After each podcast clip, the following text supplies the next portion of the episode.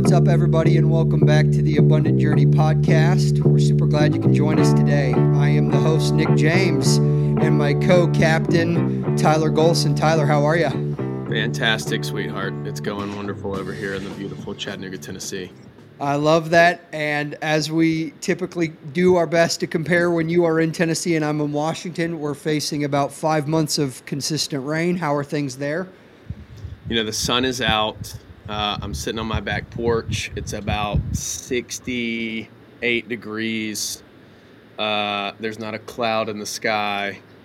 And, uh, you know, spring is blooming. So it's absolutely stunning. It sounds like good barbecue weather. 100%. Well, thanks for jumping in and uh, co hosting with me today. We are excited about our show. We have Asher Black, who is guest speaking and uh, gonna gonna be podcasting with us today. Tyler, you have a good relationship with Asher. Why don't you tell us a little bit about him and bring him in? Yeah, so Asher is um, really just he's an first he's just an incredible young man. Um, really incredible faith, loves the Lord um, has a really unbelievable knack for real estate. Uh, he's ex- exceptionally young just to, to have accomplished what he has to be his age. Um, he's um, he's he's a fresh 21 year old. He's been in the game a couple years, um, and he'll he'll share a little bit more about that. Has incredible parents, um, wonderful family, probably one of the most driven individuals that I have um, I've come across in a long time. Like I said, especially for his age. Um, and there's a lot of people that have recognized him. He's won out, you know, just a, a, an outrageous number of awards, and also, you know, I think he set some records and all kinds of stuff. But uh, at the end of the day, the thing that's significant about Asher is one, his approach, his work ethic, but then also just his heart uh, towards life and um, the way he's decided to do life, the things that he values. He just has really set himself apart uh, as a young man that wants to honor the Lord, but also um, has taken a little bit different of a um, of the typical approach. Um, you know, as opposed to, to graduating high school, jumping right into college, he has uh, full blown started a business, and so he's he's crushing it. Uh, excited for the audience that is just really, really, really um, excellent at what he does. So, um, just a warm welcome to Mr. Asher Black. Yeah, Asher, thanks for being on, man. How are you? Yeah, good. Thank you guys so much for the kind words. Uh, doing well and excited to be here. Well, Tyler was much more kind than I would have been, but he hyped you up. So we're super, super happy to have you. I love it. Oh man! So tell us a little bit about your background and your history growing up. I mean, are you from Chattanooga? I know you're there now. What? Who are you? Yes, yes. So, uh, circa 2001 into 2001, that's when I was born. Uh, I grew up on a farm in the middle of nowhere, about 150 acres. And Nick, Tyler, when I'm saying in the middle of nowhere, uh, Wi-Fi didn't even reach to where we were. Certainly yep. no cell service, and the nearest grocery store is about an hour away. So. Uh, that may sound scary to some people. I actually view it as a massive blessing looking back. Um, in my childhood, I was homeschooled until freshman year, uh, worked and managed farms. My dad was a pastor, uh, did an hour and a half one way, hour and a half back commute pretty much every day. Um, PhD in religion and theology, uh, mm. and I'm mm. one of five kids, so oldest of five. Uh, oldest? Oldest of five, yes, sir. Okay. No, so, that's great. Now, was that in Tennessee or? Yeah, yeah, that was about. So if, if we're looking at Chattanooga, you look at a map, it's about two and a half hours west of here, and then about an hour and a half south of Nashville. Got it. Okay. No, that's great. And what um, what brought you to Chattanooga? So 2020, I'm sure we all have that stamped in our mind now is the year that yes everything decided to get shut down due to COVID. I graduated high school in 2020 everything was shut down. Met some guys that we ended up having like a gym relationship initially, just a home gym, turned into a Bible study and a men's group there. And then when everything opened back up, I asked them, I said, hey, where are you guys going? They said Chattanooga. Never heard of it. Asked my parents about it. Uh, and then both started sobbing, saying, hey, look, this is where God's been telling us you're going to go. Uh, wow. And then not knowing where it was or anything like that, I was like, all right. So less than a month, here I was. Yeah, no, absolutely. Well, and I love that. And we'll get into your Chattanooga story here in a little bit, but curious going back to the farm life, and it sounds like you were managing the farms. Was your dad entrepreneur, mom? Did you have other folks, you know, growing up who were entrepreneur and go getter? I mean, Tyler, obviously, with the introduction, said that that's kind of stamped into your DNA. So, where did that get started? Yeah, so my mom was a national level swimmer. Uh, so work oh. ethic, you have to have some form of work ethic. Uh, oh yeah, that, and I, I, would argue that she had a lot of great work ethic. My dad uh, did a lot of things, played a lot of sports, and he was very well known for just his ability to speak and present and convey the gospel. Now, they weren't materially driven as maybe the real estate industry would suggest uh, realtors are, uh, but they did work hard and they were super intentional with what they did. So, to answer your question, yes, I had that background, just framed a little different. Hmm. That's awesome. And so for what what as far as a day in the life goes on the farm, I mean, were you were you just helping with chores, or I mean, it was it was it a larger scale, or what did that look like? Yeah, man. So we had we had the chore sheets, we had the chore list, the little check boxes on the fridge with the dry erase marker. Oh yeah, uh, signed to each individual kid. There were uh, again five of us, all within seven years old, so we were real bunched up. Um, and then, yeah, man, I'd wake up, pretty much start chores. We'd do breakfast, we'd clean our respective areas, uh, and then pretty much hit the ground running. I managed a 600 acre adjoining farm, which, fun fact, my dad let me drive our old Ford F 152 at the age of 14. Wow. Yeah, yeah. But, and I did all the weed eating, all the, uh, you know, lawn care, maintenance, and then ultimately hired people under me to kind of build that and uh, maximize the leverage there. Now, so you were you were driving at 14 there on the farm. Now, foreign concept to us people in Washington, but of course Tennessee, that's just par for the course. Yep. So yep. there's there's that. Now, as you were hiring people, how old were you when you were bringing on workers and hiring people? The uh, 14, and you cut out there at the end, but uh, started hiring people at 14. Got it. So hiring people at 14, so had some obviously management experience that you were learning at a super young age. Now, I know uh, we fast forward a little bit. I know you're a huge fan of real estate. And again, we'll get more into that. Were you interested in real estate at a young age, or what did that look like? I don't even think I knew what a realtor was until I was 18. Just being super honest with you. Sure, sure. What I mean, what was your exposure into that world then? Really, none. The, the closest thing was when we sold the farm back in 2019 to relocate a little closer to um, kind of friends in our community. Um, but it really was just, hey, there was twice that we had to be out for a showing, and I mean, really, Nick, that was it. Hmm. Wow. And so when you got to Chattanooga, did you start? I mean, did you say, hey, I want to do real estate, or what? What were you doing initially? No, I didn't. I didn't. I didn't even think of real estate till the beginning of the next year, 2021. I started working at Publix, so everything was shut down. I just wanted some form of job to kind of staple, uh, you know, put my foot in Chattanooga. Walked in with a suit and uh, just said, "Hey, who's the manager?" They point me, you know, in the right direction for that, and then just said, "What's the highest paying job you'd offer me?" They said the deli, and then I became manager of the deli within a month. Wow. And then, uh, yeah, so, what do you attribute with some of those? I mean, obviously, managing and hiring people at 14, and then in addition to that, you know, you transition from, hey, I'm working into the deli. I would think a lot of folks, when they get going into an employment position, they don't think management. I mean, one mm-hmm. month in, I mean, was it was it just the fact that you want to try to always climb the ladder? Is it, you know, hey, management's the way to go? I mean, what what's the inspiration there for that? Yeah, I think particularly for like a Publix or a store, reliable and good work is just so hard to find. Yeah. And showing up early, staying late, and even though it was like a hey, you don't get paid extra, it just stands out to people. Um, so people, the store owner noticed that and just asked if I'd be interested in a management position. So I wouldn't say that I was really seeking it. I think I was just really uh, competitive with myself at and I guess the other people, how can I do two, three, four hmm. times better, Nick, than all the people I'm working with? I love that. No, that's solid. And uh, you know, I, I, I just recently heard a heard a, a conversation. I don't know if it was something online, but I think actually it was somebody talking about Michael Jordan. And Michael Jordan said every day he just tried to compete with himself and say, you know, I'm not. I'm trying to ask myself and setting my standard higher and higher every day to get better and to challenge myself. So it sounds like maybe there were some similarities for you, not equating you to Michael Jordan necessarily. I was about to say he is. Hold on, right hold now. on, hold on now. We just came out of the gate with like, so you basically Michael Jordan.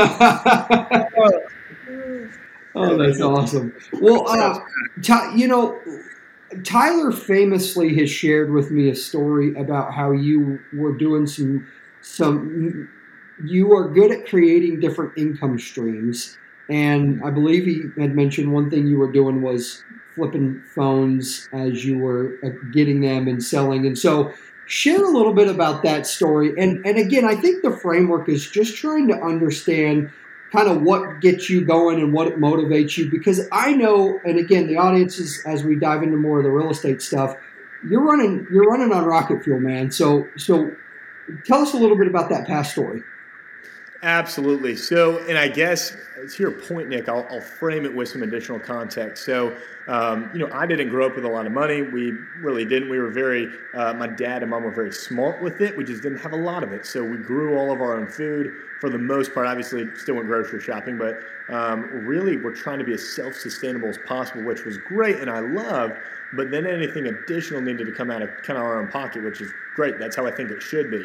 Now, fast forward to when I was 15, um, I had a cell phone like this, Yep. uh, which I think is actually too young, by the way. Um, but I had a cell phone nonetheless, and uh, some someone from you know my homeschool co-op had grabbed it, trying to chuck it onto my backpack. But Nick, it hit the ground, shattered everywhere. I looked at her and I said, "Well, I don't have money to fix this, and my parents don't." And she looked at me and said, "Well, I don't either." And I said, "Well, all right." So you know, Apple charged $150 at the time to replace it. Took days, and I was like, well, "Surely there's another way, right?" There's there's no way that all the parts cost that much. So I went on Amazon. I found a screen for like 20 bucks. Hmm. Nick, I bought the screen. I replaced it in the span of an hour. Worked Wow. great, and I was like, okay, so Apple charges 150, takes multiple days. I can buy a screen for 20 bucks and then have it fixed in the span of 30 minutes after I, you know, worked on it really well. So I think that just spawned this idea of, okay, you'd be an idiot not to capitalize on this. sure So how did you begin to multiply that? Because you didn't stop there, right?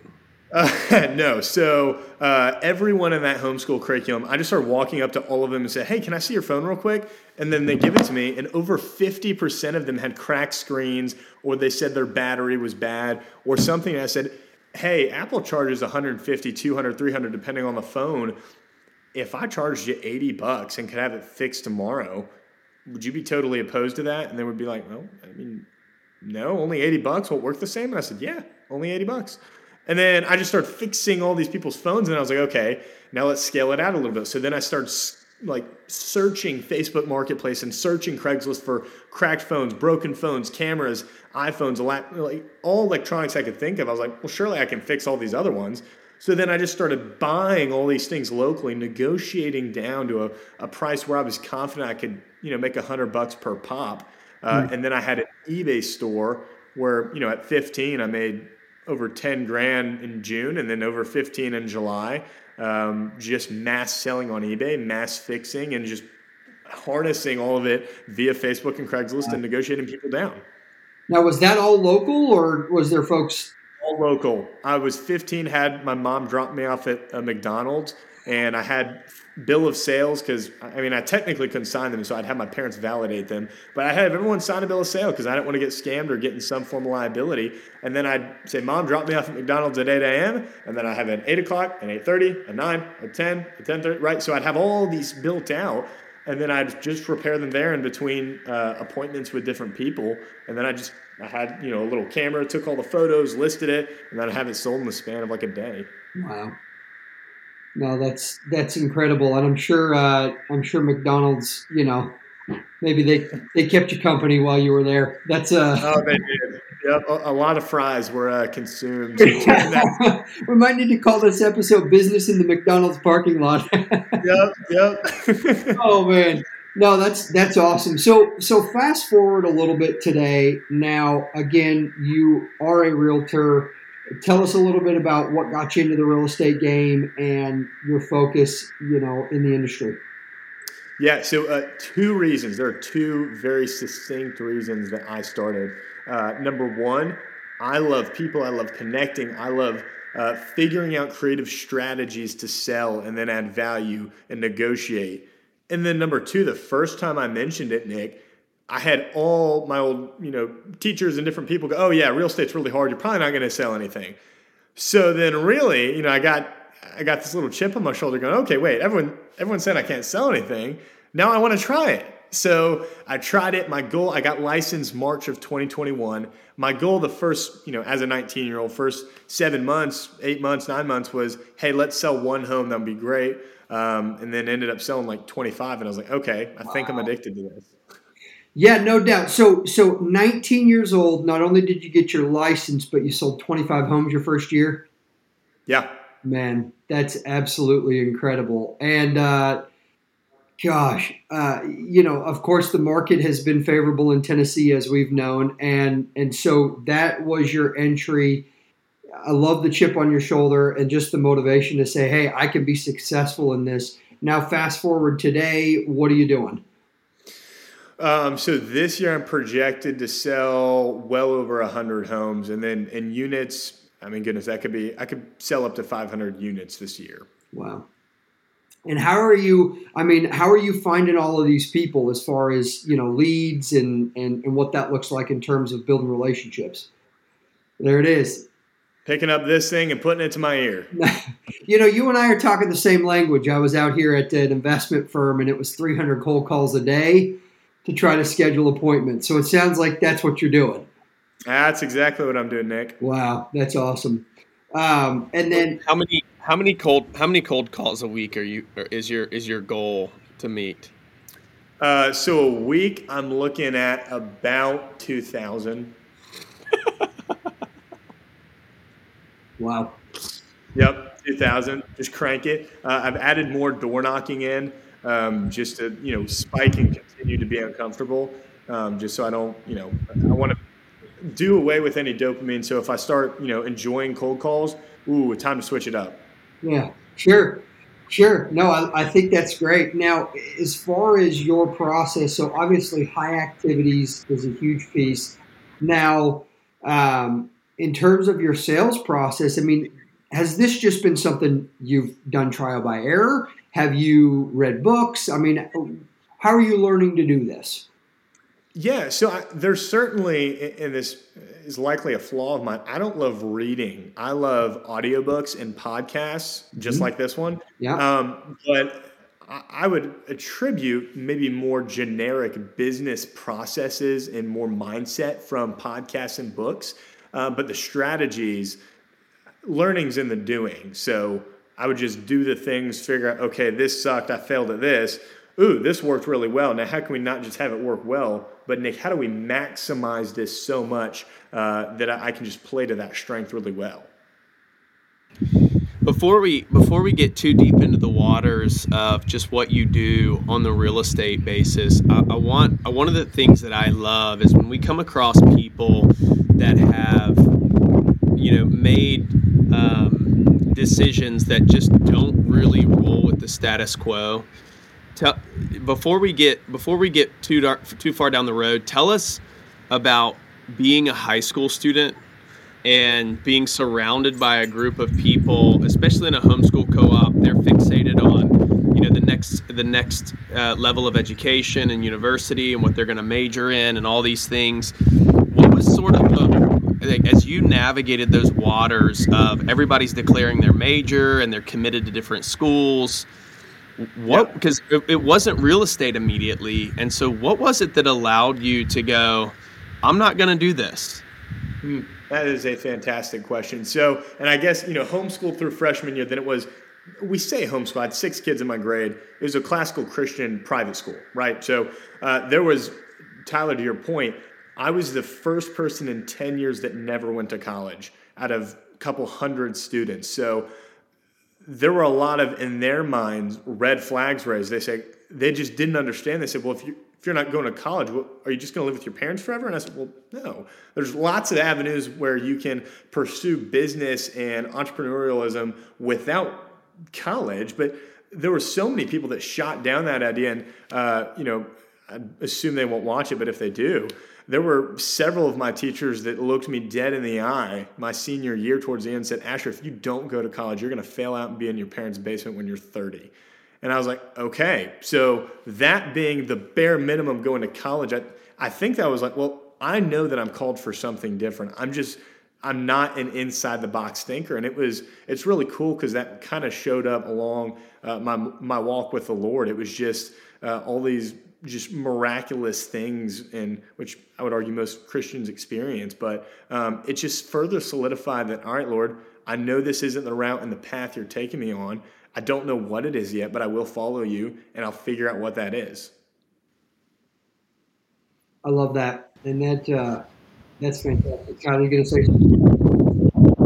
Yeah, no, I just, I just think that it is an outrageous encouragement to people. I think that, you know the the college route there's nothing wrong with it. I'm not antagonistic um, both of my parents actually work at a at a university. And so there's obviously incredible um, ramps for people to take through you know uh, higher education.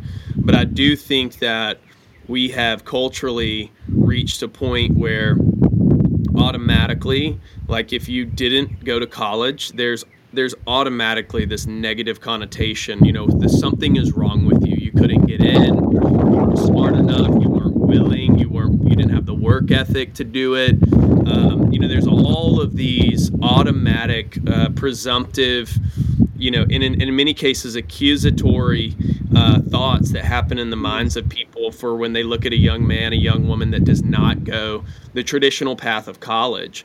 And I think you're just a testimony of there not only is there multiple paths other than college, but there are multiple outrageously successful mm-hmm. paths that people can take and maximize, you know, what God's made them to do and what God's called them to do.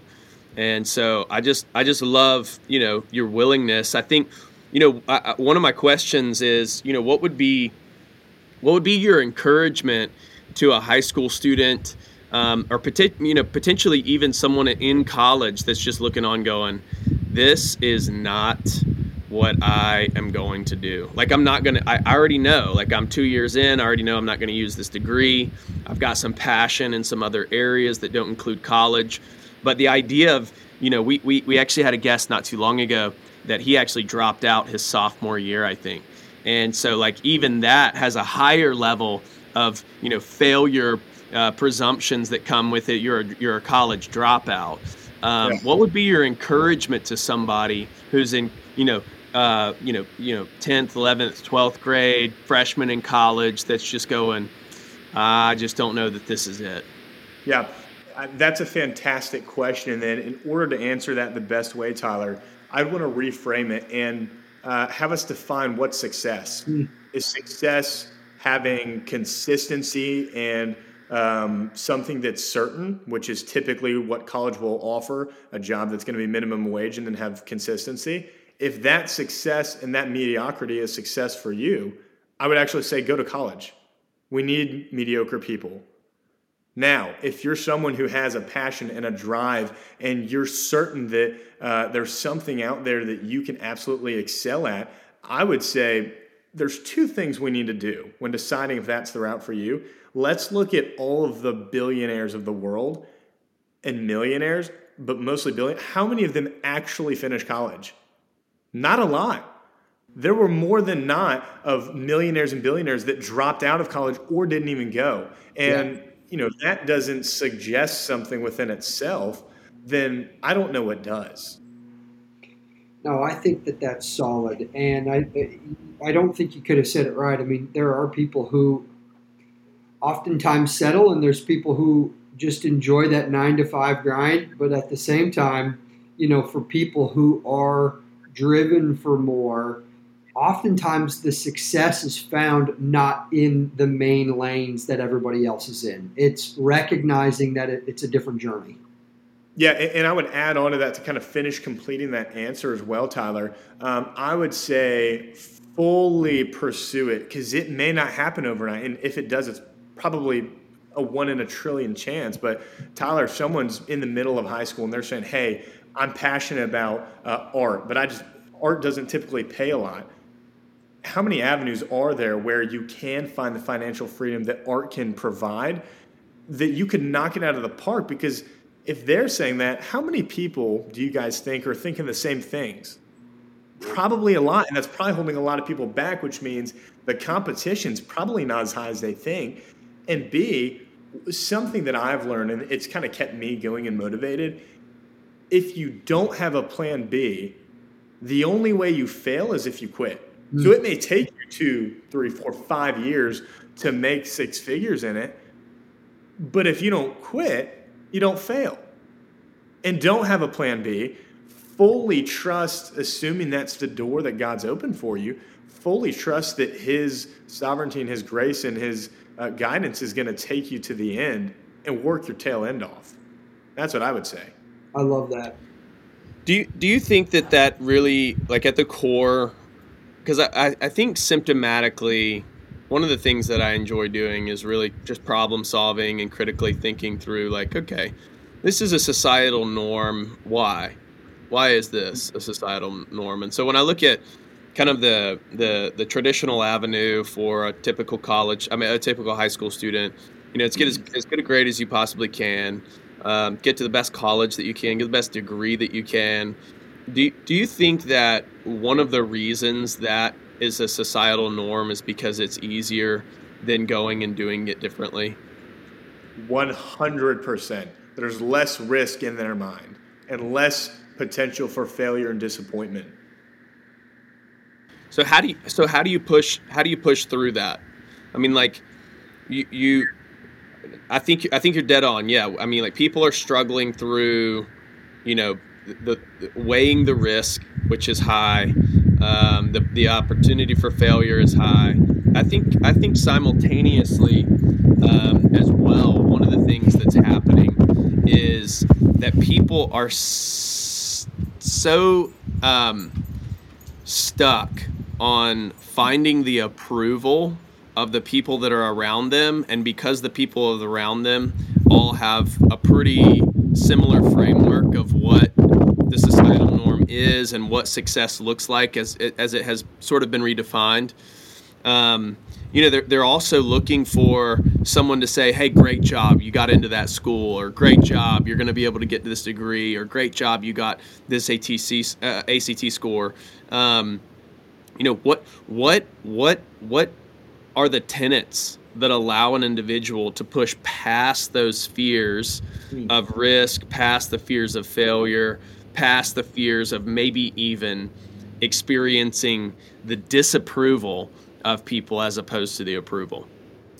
Yeah, so I'd say for me, um, probably one of the biggest avenues and pieces, I'll give two quotes, I guess, that ultimately formed, and I don't remember who they were, um, but ultimately formed my desire to push it to the limit when it's hard and then push one step past it to get the results. So um, there's a quote, I forget who it is, but the five people that you hang out, surround yourself with, that's who you're going to be. You look around, you see who am I spending the most time with out of five people. Your life will likely replicate there. So to your point, if you're hanging out with a bunch of people that are headed towards that route, it's not that it's bad or or looked down on to go to college, right? But if they're looking to scale and have an opportunity that's not like them, my first suggestion would be pursue whether it's even if it's not people, books or podcasts or knowledge in some form of people that are succeeding at a high level like you desire to do. So I shared I love podcasts. I think as I was bleeding out from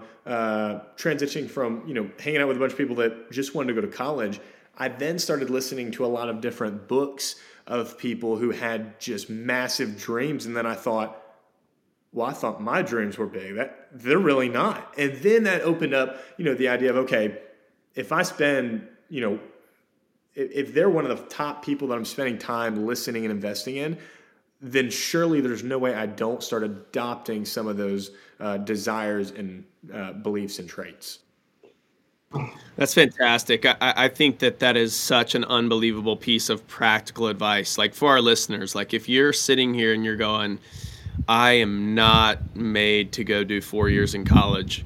Like, and, and college in and of itself is a little bit interesting because I, for, for most for most degrees like if we're just being completely honest with ourselves for most degrees the first two years is an experiment to figure out what you actually want to do like it's not it's not i mean you've got you've got prerequisites that you've got to take but in terms of coursework that's going to su- support the degree that you're going to employ for a job that typically happens the bulk of that happens the junior and the senior year of college and i do think it's profound that you know there's 24 months that happen where you're doing a lot of classes that don't necessarily have to do with uh, your major. And then simultaneously most people end up changing their majors one if not multiple times within the first couple years of their uh, of their experience in college. And so i think for just just an incredible piece of practical advice like before you get in that monster and you're two years in and you're like oh my gosh i this i don't think this is it. Before you get there if you're if you have interest in real estate if you have interest in entrepreneurism, uh, entrepreneurial ventures, if you have interest in you know starting a small business, if if you have interest in developing a product, what a cool and simple exhortation to our listeners to just say, if those are interests, yourself with people that are doing that. Yeah. Like that's that's so basic. And and here's what I think is is beautiful. One of the things that we have come to experience is entrepreneurs and business owners, people that have done it differently than most, they love sitting down and having these conversations and passing on what they've learned to a new generation of entrepreneurs. And yeah. so I think I think that just to tear down sort of this fear and animosity of well maybe they're not going to I'm going to bother them or I'm going to get on their nerves. It's like no, the majority of these people, like you referenced, the, the majority of billionaires, millionaires, people that are highly successful, the majority of these people are amped to sit down and have a conversation with young people that, that are potentially considering to do it different. Yeah, yeah, and I'd love to add just one more practical piece that Tyler, you hit the nail on the head. When I was getting started out, I was looking around the nation who's doing what I'm doing but a level ahead. Uh, and I shadowed, I've traveled, I flew to Florida, and I stayed with this guy that I didn't know at all. He was just an agent that was doing what I wanted to do and I just crashed with him and his wife on their couch and then shadowed him at work for like three days. And then I learned, okay, what's the in and outs of what he's doing? I paid him to do that by just buying him lunch and he was happy to do it. And then, you know, there's several things where if someone loves painting, I'm just using this example, I don't like painting, but if someone loved painting and they were like, I want to be great at it, who's one step ahead that you can just go shadow? Because if for nothing else, one thing, if they're open, that I can almost guarantee their mindset by seeing that will shift. Because, guys, what happened when the first person broke the four minute mile? Right after that, many did. Exactly. So it's mindset. When you see that, your mindset shifts and everything switches, and you go, oh, wait a minute, this is possible. And then I guarantee you'll start doing the things. Mm. No, I think that's solid. And I love, even as you dialogue, and I know, Tyler, obviously, you know, with your job, you're talking to a lot of folks who are contemplating this college space, but these principles apply throughout business. And there are so many folks who I think have been in the nine to five grind. They have debt, they have kids, and they're like, hey, this is not working, or they have an idea, or they want to get moving forward on something that maybe has been a dream of theirs. And they're recognizing that, hey, if I don't start doing that now, you know, maybe I won't ever do it. So, you know, obviously those folks are in a very different season of life. Risk is a little bit different. What is your approach, Asher, in terms of risk? And, you know, maybe somebody who's sitting here saying, well, that's great, but there's too many what ifs or the fears are the actual. Yeah, like I'm, I'm, I'm 10 years into a work, uh, into a, into a workplace, into a workplace environment. I'm 15 years into a job that's such a great. That's a great. Uh, uh, that's a that's a great lens. Honestly, I just say it's an excuse. I'd say that um, I mean, you miss 100% of the shots you don't take. And what happens, worst case, if you quit this 10 year job, you're making $150,000 a year, you quit it, and you start pursuing something you love with everything you have? I mean, is there really a way, unless you quit, that you don't exponentially exceed that at some point? I mean, really? No, I love that. And I think, you know, one of the things we ask some of our guests is terms of like, hey, what was your burn the bridge moment, burn the ship moment, and point of no return? And I, what you've shared differently is that it's not even necessarily a moment, but it's a mindset of, hey, there's there's no plan B. Like I'm going to accomplish this. I'm going to do this and have a whatever it take mentality. And you know, along your story and along your journey, it seems like you've had that with whatever you've done, and and that's just giving yourself hundred percent. Uh, would you agree? I would, yeah, but but that being said, it's still going to be extremely hard. Like there's nothing you're going to do that's not going to be hard. And uh, there's a quote that I love.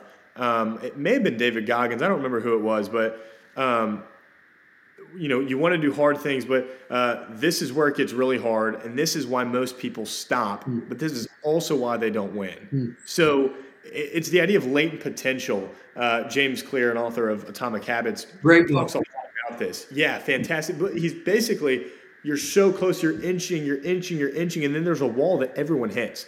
Maybe it's at different points for different people, Nick, but when that wall's here, you'll know a lot about a person with how they deal with that wall. Are they going to, like Tyler talked about, figure out a way to critically think how to pass that wall and grow exponentially more?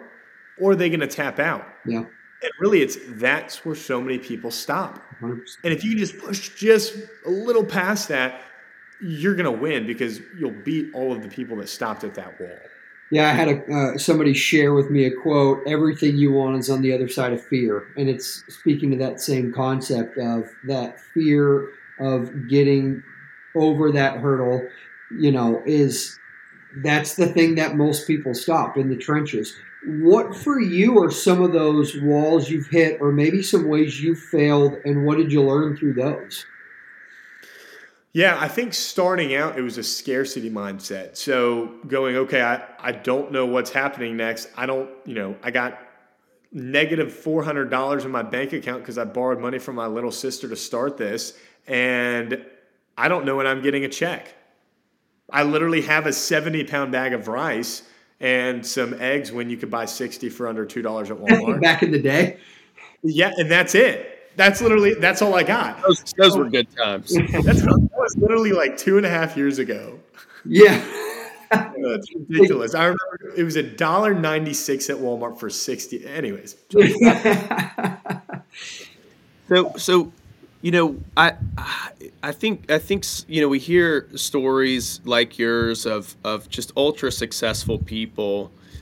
Um, you know, you started in the game you know, I know people that are in real estate, like their their annual goal is like if they sell 20 houses, they freaking crushed it for the year.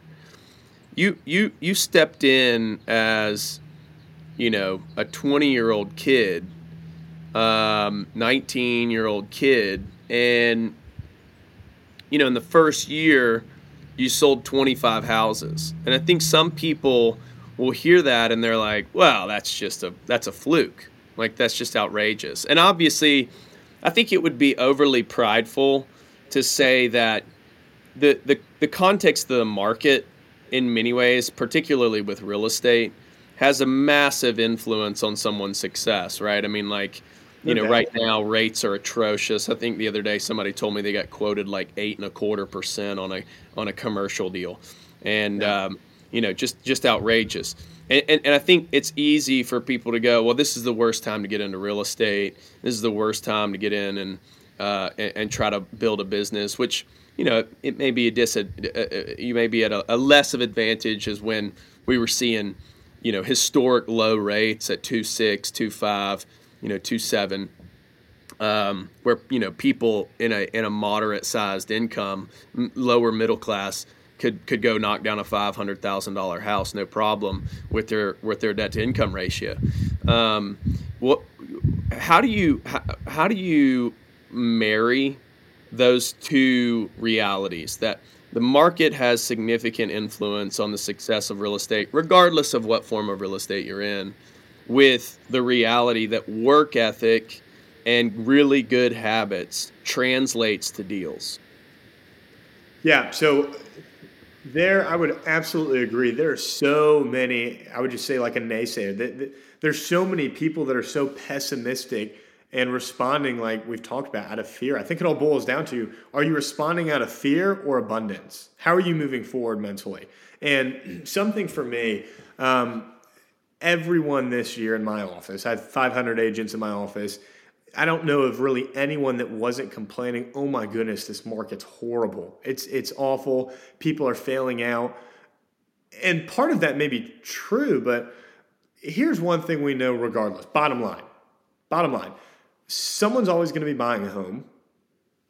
Someone's always going to be selling a home. So then at that point, it's up to me to find okay, who's buying and selling and then make it work. Because regardless of market in any industry, um, whether you're selling cars, you're selling paintings, you're selling toilet, it doesn't matter, whatever it is, there's always a buyer and there's always someone selling. So let's say it decreases uh, to 10% of what it initially was, to your point, Tyler, that doesn't matter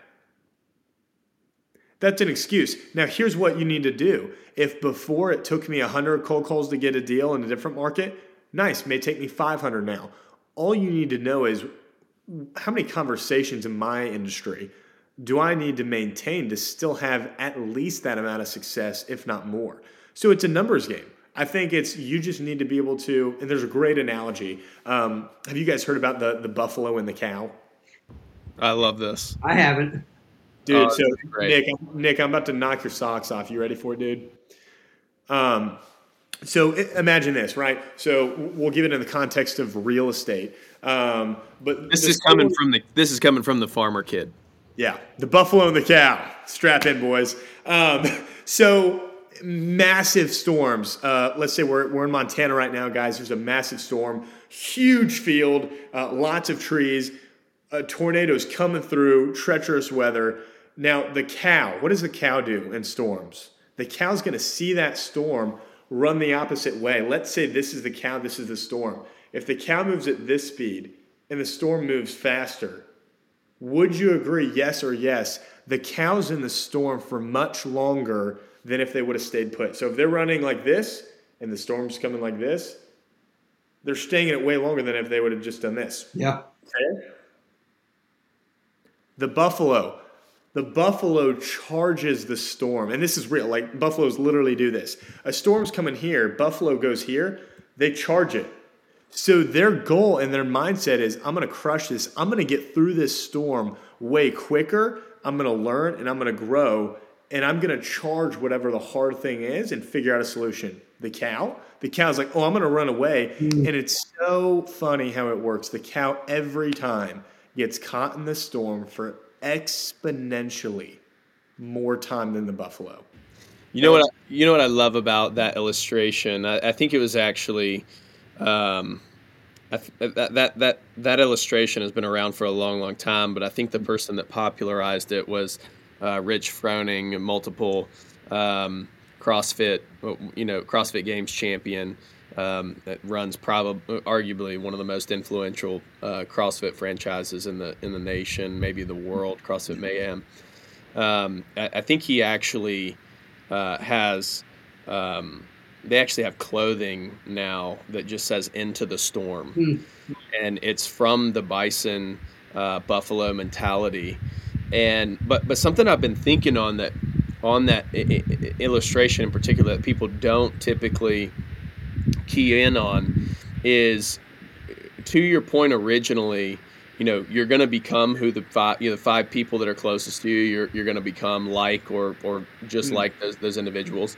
It's interesting that when you when you look at the movement of cows and buffalo the cows group together and they weather the storm much longer um, either attempting to go around it and avoid it altogether, which ends up you know producing them being in it together, uh, and, and, then simultaneously the buffalo together they spearhead through um, the storm, and I think it it is a really interesting um, application to two very different mindsets and two very different groups of people. And if you will surround yourself with people that have come to those walls that you referenced previously, it's like they've they've come up against the wall and they've said, "Let's start building a ladder. Pull out the chisel and let's start chipping away at this bad boy and let's get through this thing."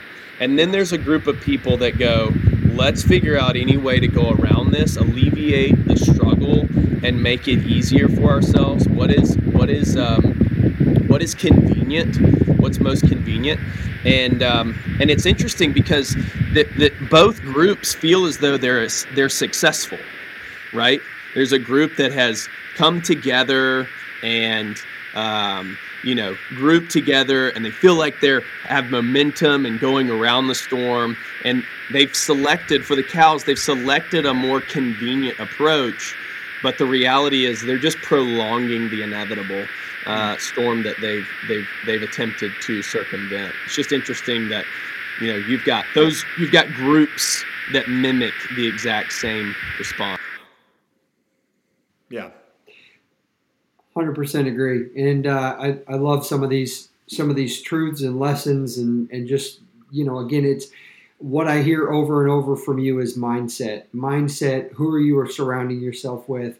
curious in that framework for you what what is your motivation i mean what is the fire what's the why what, yeah the why i mean what's the motivation that keeps you moving forward that plows through you know hard days whether whether it's cold calling or failures of the past i mean what what keeps you going yeah so from a very you know practical standpoint i'll reflect back to my childhood on the farm um, growing up on the farm, my parents cultivated such uh, just a, a, joyful atmosphere out of little, um, providing an opportunity, leveraging our land for people to just come and feel the presence of the Holy Spirit and be able to come and feel peace and um, just a feeling of safety uh, out of all the chaos, yeah. uh, craziness that was happening. So, my goal is I want to recreate that. Mm. Um, and I know that there were stressors growing up for me just having little money, and money doesn't solve problems. It oftentimes makes more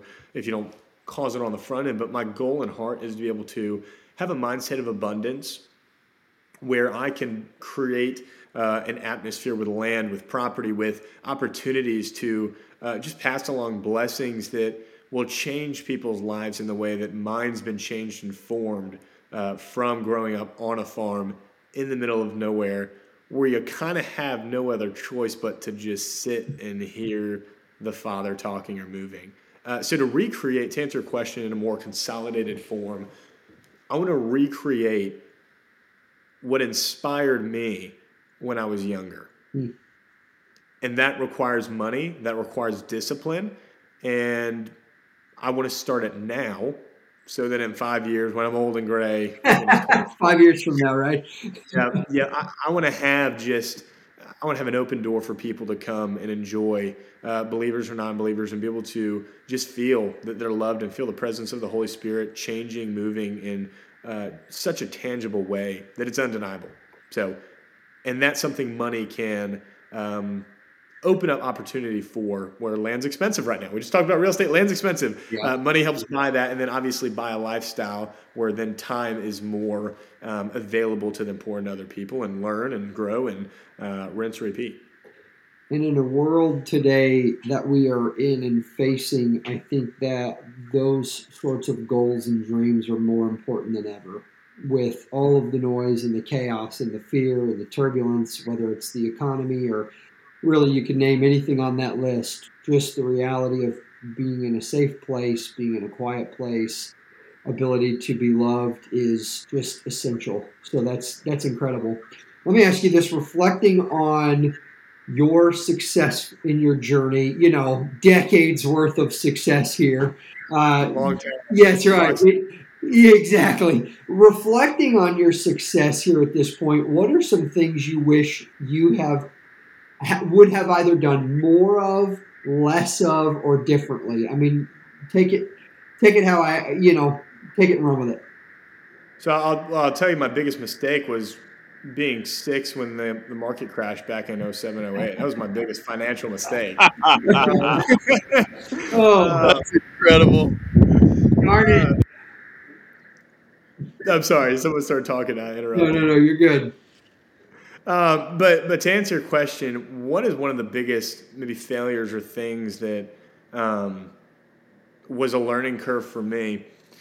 I think just continually being confident in, and I'll bring it spiritual because that's ultimately the only lens for me that matters. Yep. Um, ultimately, being able to do it for my own internal goals that are going to feed and, and provide for a family, and not trying to do it for external reasons, not trying to look a certain way for other people, not getting caught up in all the crap that comes with social media um, as like an image thing. I think for me, one of the toughest things, because I like we talked about being human. I love uh, accolades. I love encouragement. I love all those things. But then reframing it and then going to God and going, okay, Father, your voice is the one that matters. Allow me to be uh, deaf to the voices that don't matter, um, so that I can keep my eyes and my goal and my heart set on this goal. Um, and, and I think that's just been something that I continue to hopefully learn and grow through um, as I mess up. So um, that's been kind of the biggest struggle that's maybe deviated me um, a little bit. Um, but I would say it's a constant battle of just keeping that top of mind. Yeah. Well, that's fantastic. Let me ask you this, and then we're going to jump into our gold nugget round. But uh, in today's climate, of course, things are crazy, and I know we've, we've shared a lot of wisdom and advice. But somebody looking to get started, or somebody looking to, uh, you know, take that motivation and that fire within, and and say, hey, uh, you know, if I was, if you were starting over, what advice would you give to those folks? I would say I want you to grab a pen. I want you to grab a piece of paper, maybe three, and I want you to sit down at a table where no one's around or outside, and I want you to write a letter to yourself for in 10 years. So I wrote a letter to myself last year, and I said, Good morning, I'm 30 years old now. And I just designed the life that I wanted and prayed for in the context of, hey, it's already here. I'm 30, I got this. So now I have this letter in a box that when I'm 30, I'm going to pull it out, I'm going to read it, and I'm going to see if I made it or not. So I would say you need goals. Uh, and that, you know, my idea behind that is creating your future self because clearly if someone's not where they want to be, they got to alter who they are. Not in the sense that you got to change these big, massive, oh, my integrity needs to change necessarily, but you need to rise to the occasion and be the type of person that will get the results you want. So, in doing that, you need to define who is that person and where are the shortcomings now that will get me from where I'm at now, Nick, to where I need to be. How do, because words are powerful. That's oddly enough how God created the world. Yep. Um, how do I put that into words? Put it in a box, pray over it, and then constantly, like clockwork, keep it top of mind of how you can continually pursue that person with the hopes and intention and goal of being exactly who you are 10 years from now. and that's that's great for anybody in any season of life reflecting and and where you've come from and who do you want to be 10 years from now. Man i love that. That's fantastic.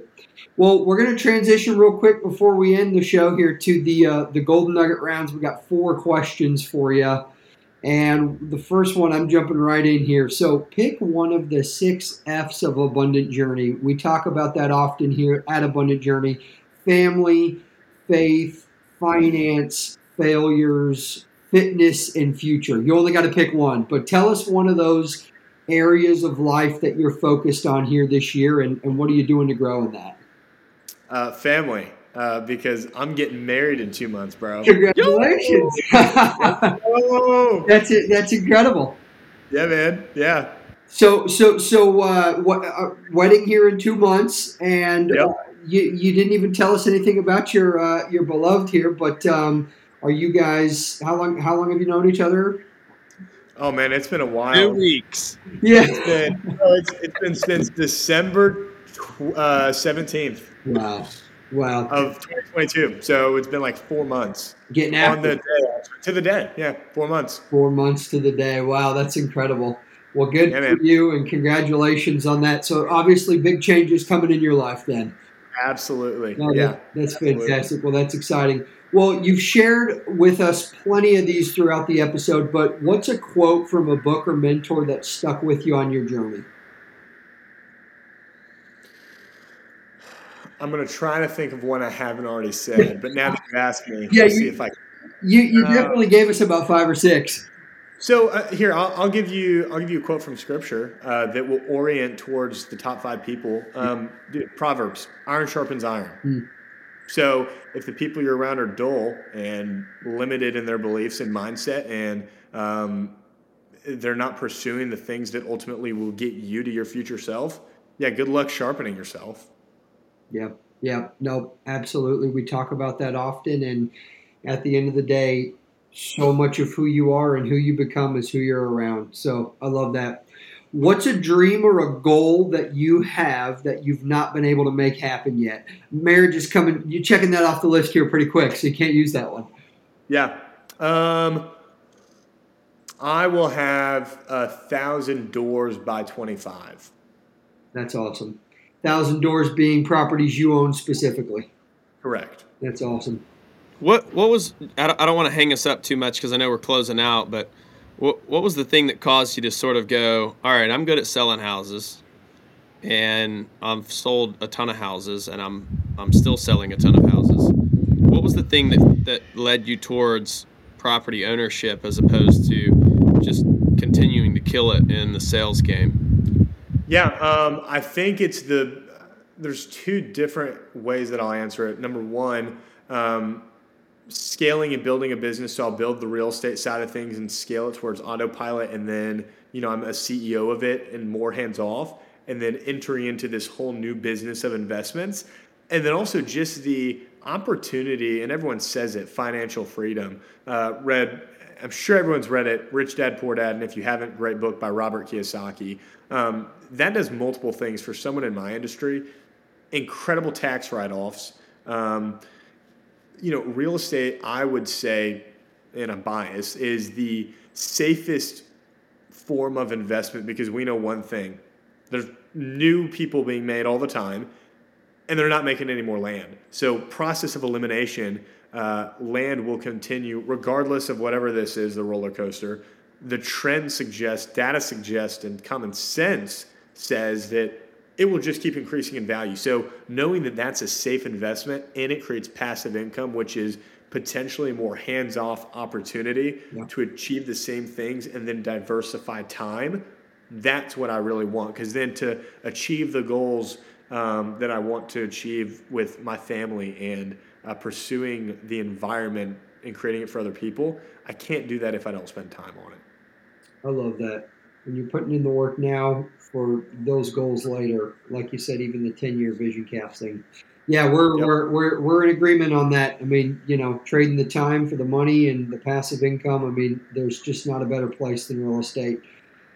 You got to be wise, you got to be smart, but at the same time, there's always opportunities out there. Well, last question at the end of your life, what do you hope you'll be remembered for?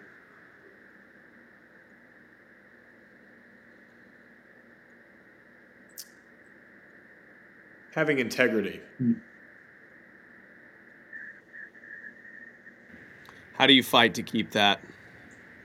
by staying around five people that have it. Love it. It seems we may have a theme for this episode. The Come five. No, well, Armor and five. well, and and, and And I'm one of five. Yeah. I don't want to add that in.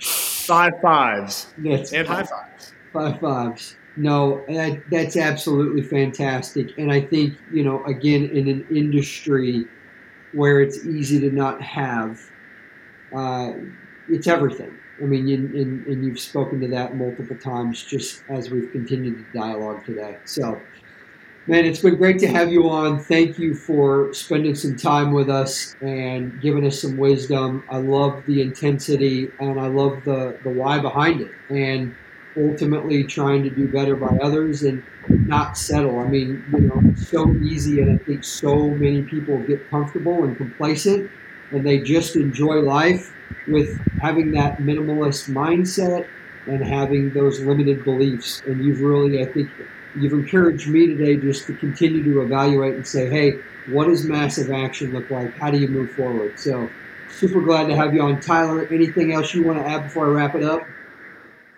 No, man, just super grateful for you, Asher. Excited to see you know the next ten years sort of unfold, and um, congratulations on the wedding. Yeah. Excited for um, excited for that, and um, just just keep going, man. Continue um, continue impacting the people that are around you, and um, I'm sure that we will uh, we will have you back. Yes. Uh, to get an update on where you're at, what how things are going, you know, what you're learning. Um, that's what I love about people that are driven. They're they're all they're students for life, Yeah. and um, so excited to, to watch it unfold. Absolutely. Asher, how can folks get a hold of you? Uh, you can send me a text. I'll give you my phone number. Look, we'll, we'll go all out with it uh, at area code 423 269 0398. That's a that's a Keyword, keyword five. Keyword.